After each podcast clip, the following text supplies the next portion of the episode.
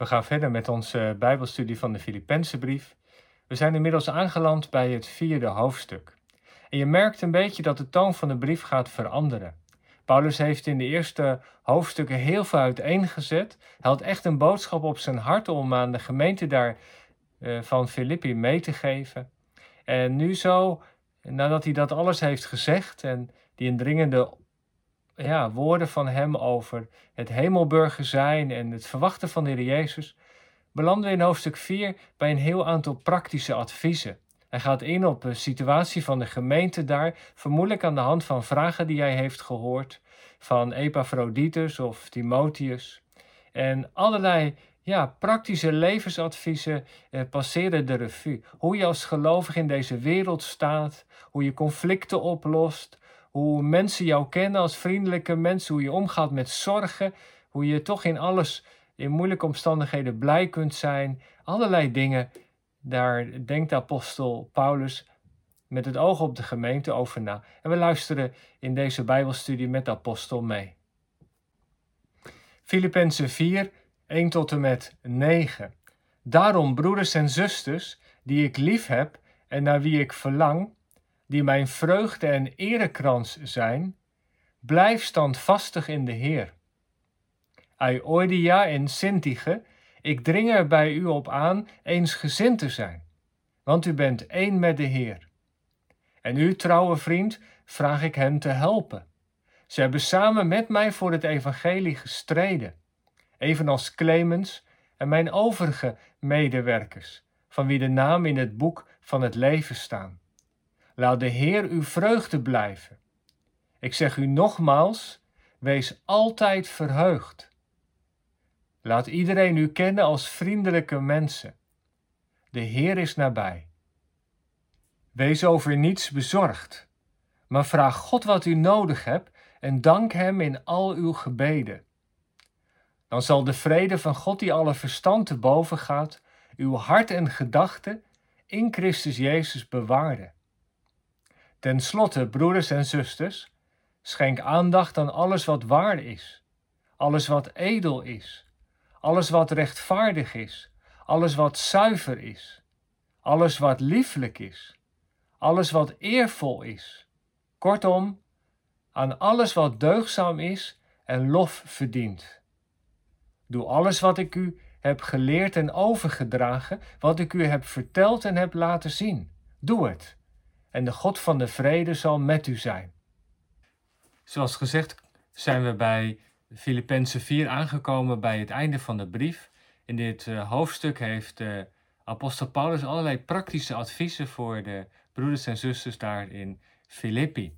Het eerste vers waarmee dit hoofdstuk begint is eigenlijk de afsluiting van het vorige hoofdstuk.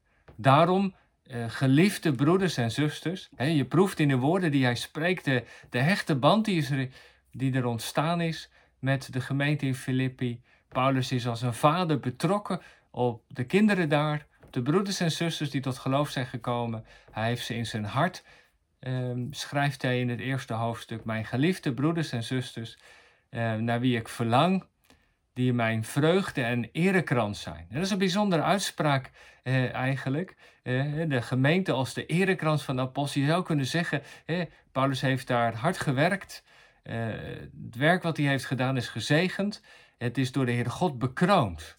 En dat er een gemeente is ontstaan, is een soort bekroning op zijn werk.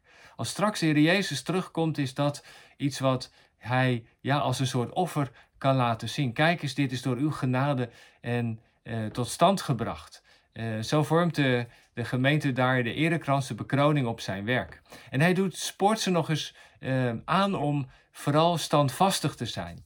He, ze zijn uh, door genade burgers van, van de hemel. Uh, dat is hun identiteit. Ze horen bij Christus en als zodanig uh, zijn ze geroepen om te leven. Maar dat is belangrijk. Er zijn allerlei verleidingen, er zijn dwaalleraars om daarin standvastig te zijn. En daarom een appel. Het is eigenlijk de afsluiting van het vorige hoofdstuk en tegelijkertijd ook weer het begin van het nieuwe hoofdstuk. En opvallend, hij heeft het ook over vreugde, over blijdschap.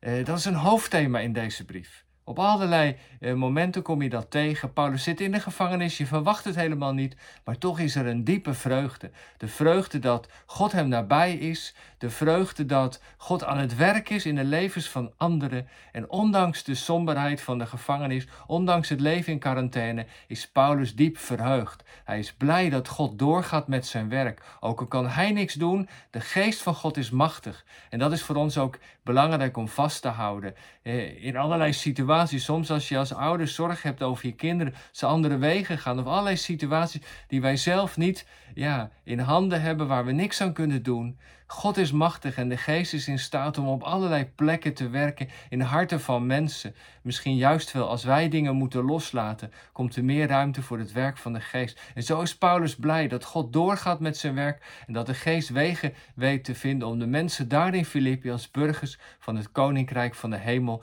te laten leven.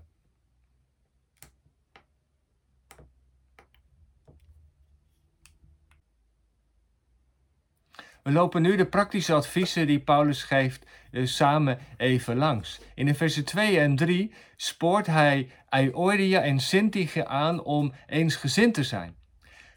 Zij zijn twee medewerkers geweest, ze zijn heel erg actief geweest in het evangelisatiewerk. Samen met apostel Paulus hebben ze er alles aan gedaan om mensen het evangelie van de Heer Jezus te uh, vertellen. Ze, schouder aan schouder hebben ze met de apostel gewerkt. Maar er is wat gebeurd. Wat precies weten we niet. Er is een uitlegger die heeft gezegd dat um, deze twee vrouwen de uitleggers meer gekweld hebben dan zij uh, zichzelf hebben gekweld. En ja, dat, in zekere zin is dat ook wel zo, want ja, met de brief is het net als met een telefoongesprek. Je zit soms in de trein, je hoort iemand praten, maar je hoort maar één kant van het verhaal. En zo is het bij een brief van de apostel Paulus ook. We horen alleen wat hij schrijft, maar niet precies wat de achtergrond is. Maar blijkbaar is er iets gebeurd. Iets wat zomaar natuurlijk in de kring van de christelijke gemeente kan gebeuren. Dat mensen die heel nauw samenwerken, dat er toch iets van frictie ontstaat. De een die, die, die, die zegt iets, iets onhandigs misschien. De ander vat het heel serieus op en er komen verwijten over en weer.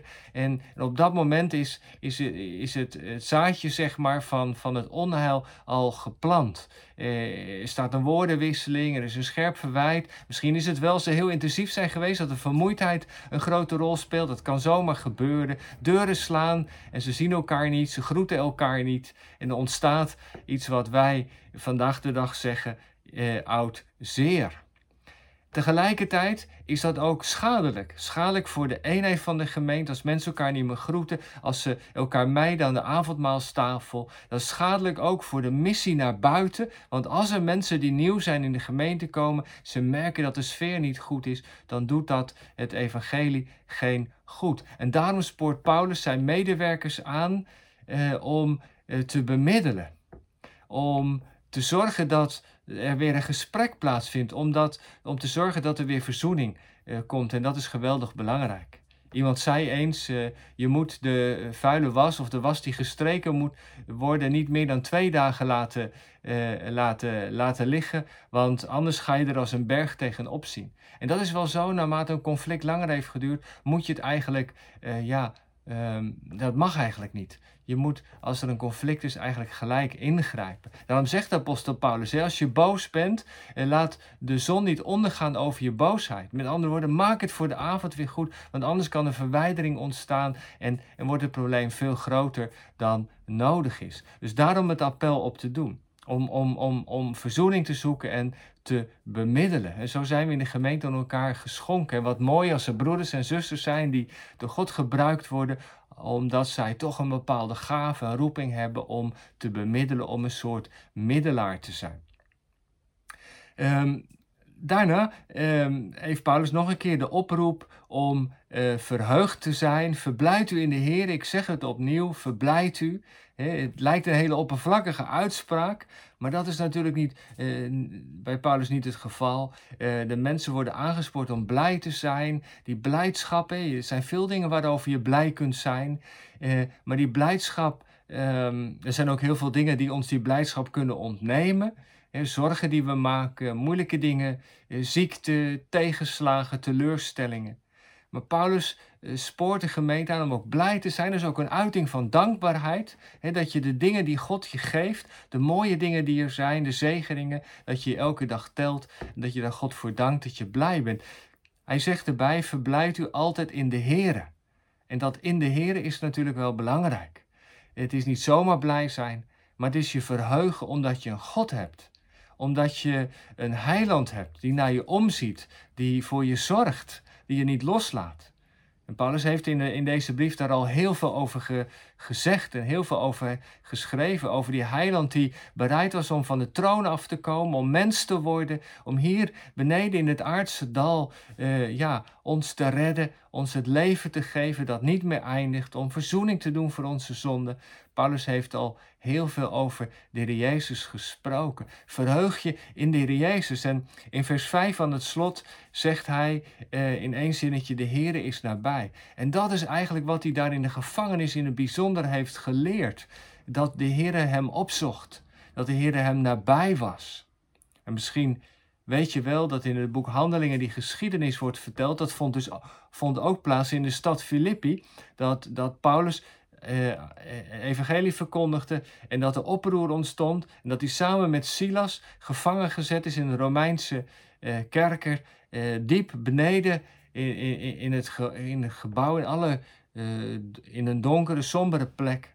En dan vertelt Lucas dat Paulus en Silas lofliederen zijn gaan zingen. Psalmen, lofliederen, geestelijke liederen in de nacht en dat God heeft geantwoord op een bijzondere manier. En, en, en dat Paulus daar in de gevangenis heeft gemerkt dat God nabij is. Hè? Dat is zijn naam, Jahweh, ik zal er zijn, ik zal erbij zijn. En zo is de Heer Jezus een heiland die naar ons omziet. Ook als we alleen zijn, in alleenzaamheid, als we eenzaam zijn. Hij kent ons door en door. En als je daarover nadenkt, dat is toch zo bijzonder, vind je niet?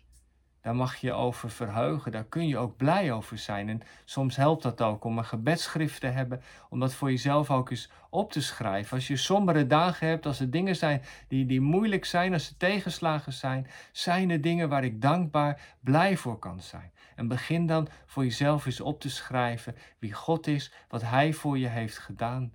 En je zult één ding merken. Dat heb ik in mijn eigen leven ook ervaren. Je zult merken als je dat doet, dat je op een andere manier naar je omstandigheden gaat kijken. Dat je met de ogen van, van God gaat kijken. En dat je dingen gaat zien die je eigenlijk over het hoofd had gezien. Dat Hij wel degelijk er was. Dat Hij je door zijn woord bemoedigt. En dat er zoveel dingen zijn waar je blij en dankbaar over kunt zijn.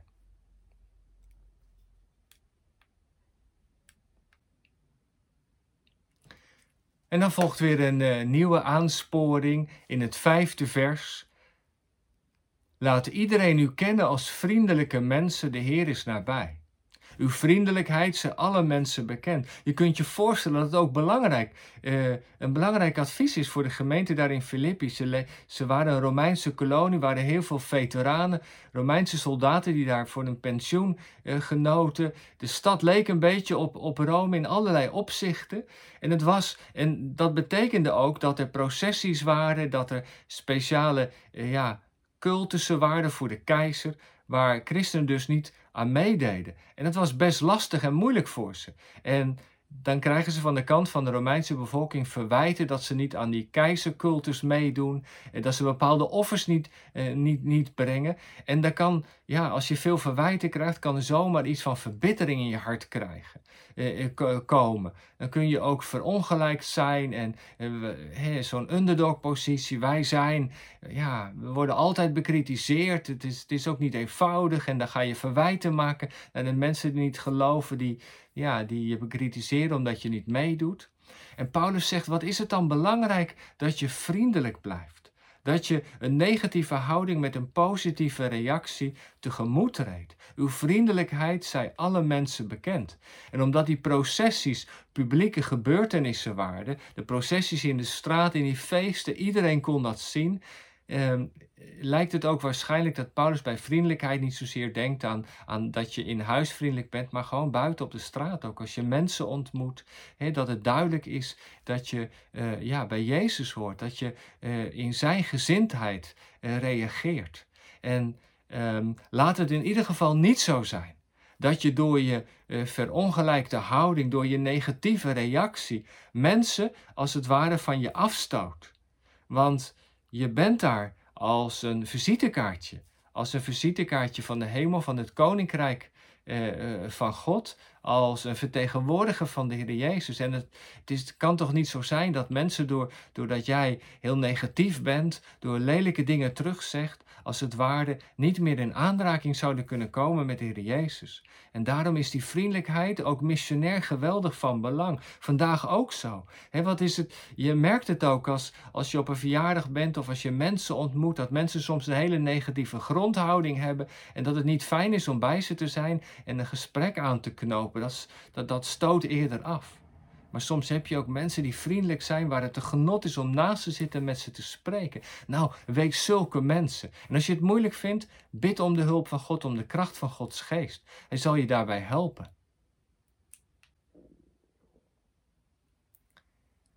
En we gaan weer verder. Dan ja, is er ook iets wat natuurlijk iets van elke dag, wat met het leven van elke dag te maken heeft. Dat je zorgen maakt. Er gebeuren dingen die, die je moeilijk vindt. Uh, tegenslagen, teleurstellingen, uh, alles gaat in je leven anders. En wat doe je dan?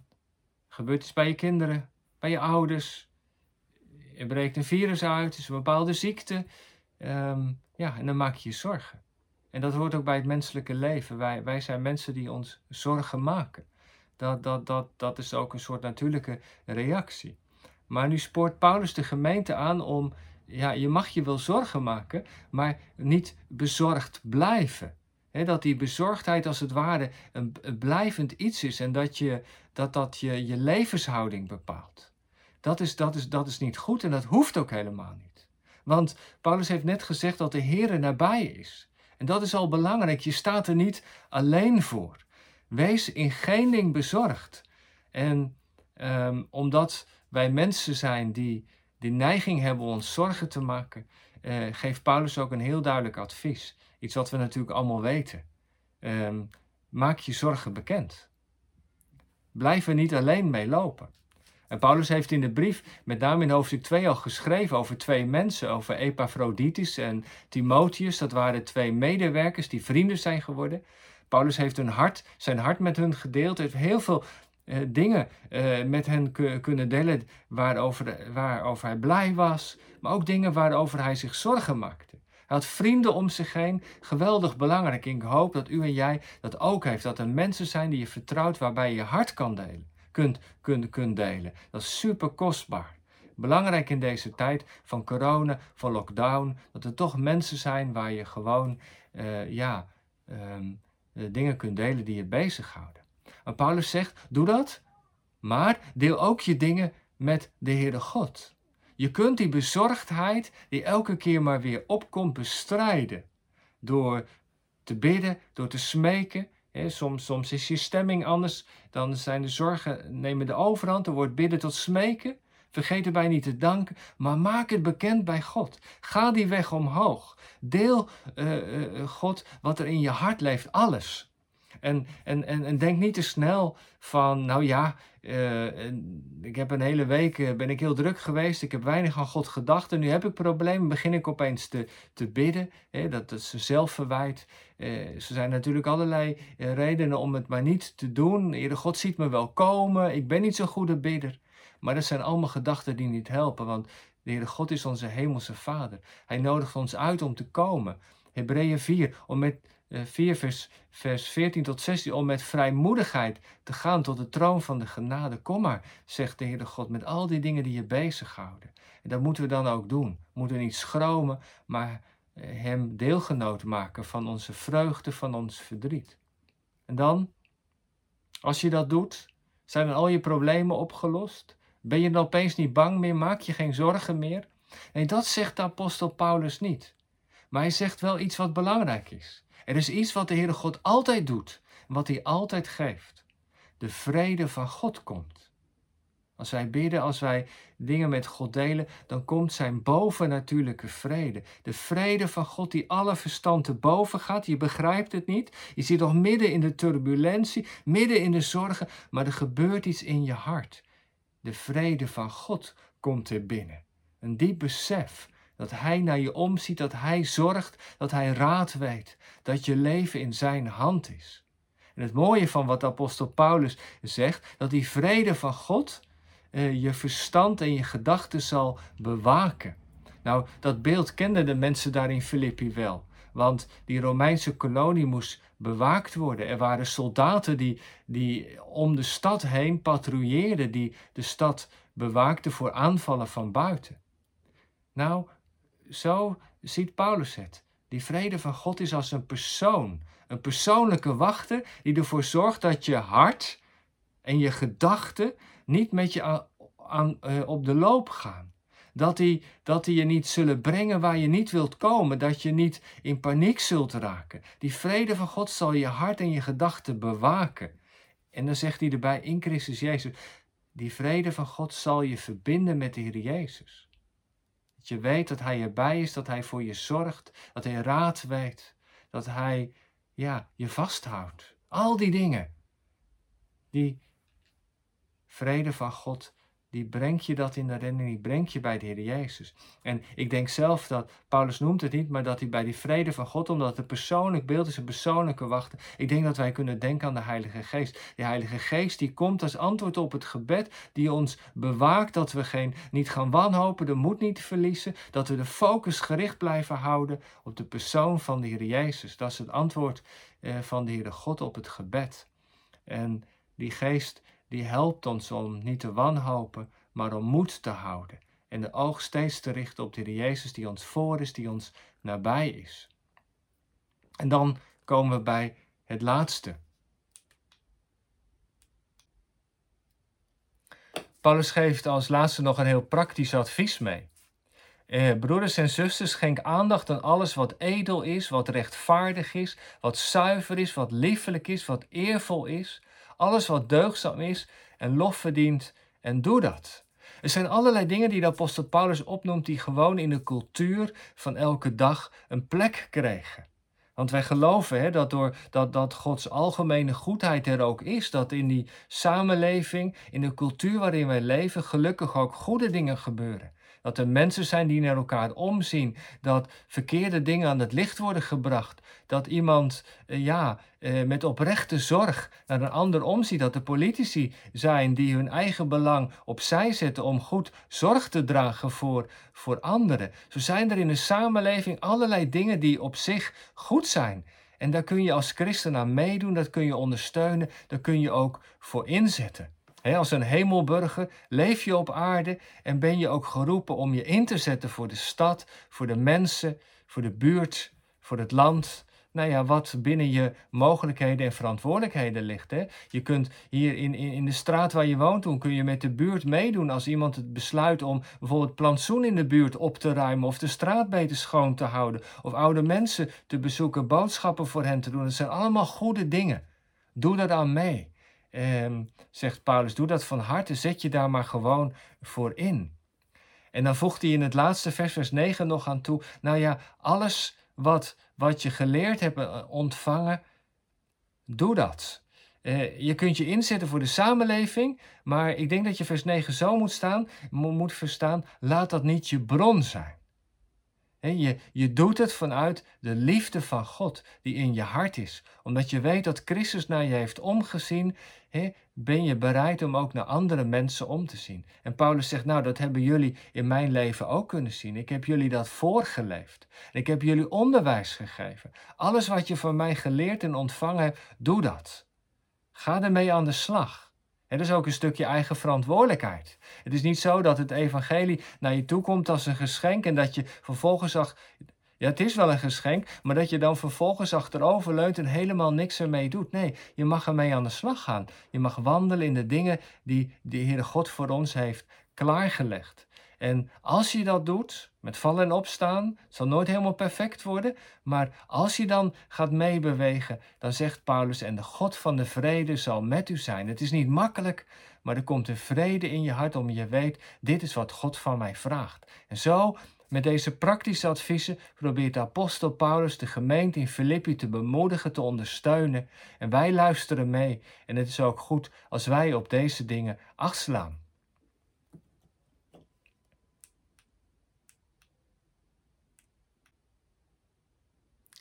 Nou, wat nemen we van dit uh, Bijbelgedeelte mee?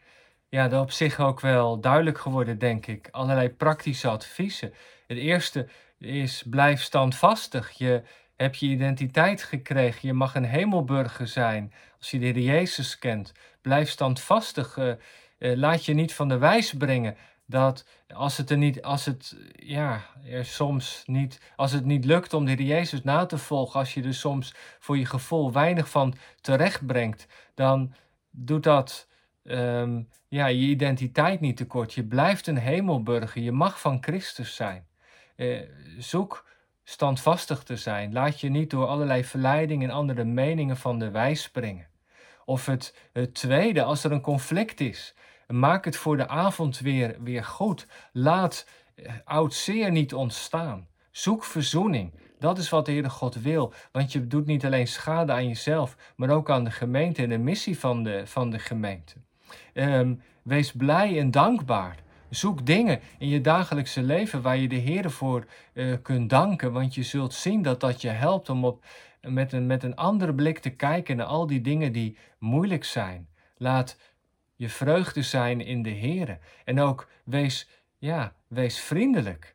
Um, besef ook dat je visitekaartje uh, bent uh, als gelovige en als christelijke gemeente voor de Heer Jezus. Voor, ja, als gemeente een kolonie van de hemel, dat mensen in aanraking kunnen komen met de Heer Jezus via ons. Via onze woorden en daden, dat we leesbare brieven zullen zijn. Vriendelijke mensen bij wie het goed toeven is. Um, Ook de bezorgdheid. We hoeven niet bezorgd te zijn.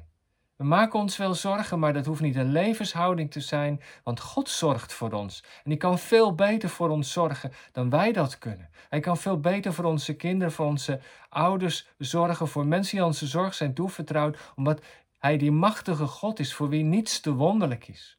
En laten we ons oefenen in het besef dat Hij zorg draagt voor ons, voor ons leven. En zet je in voor alle mooie dingen die er eh, om je heen gebeuren. Um, zet je in met je gaven en talenten voor de stad, voor de straat, voor de buurt. En um, ja, wees betrokken op het leven van de mensen om je heen. En tegelijkertijd blijf je verbinding, je contact zoeken met de Heer Jezus. Laat niet de cultuur je bron zijn, maar laat het geloof in de Heer Jezus de bron zijn van waaruit je leeft, van waaruit je de dingen doet. En dan mag je erop vertrouwen dat uh, Gods vrede in je hart zal zijn en Gods vrede door je heen zal uitstralen naar de mensen verder die, die je ontmoet of met wie je samenleeft.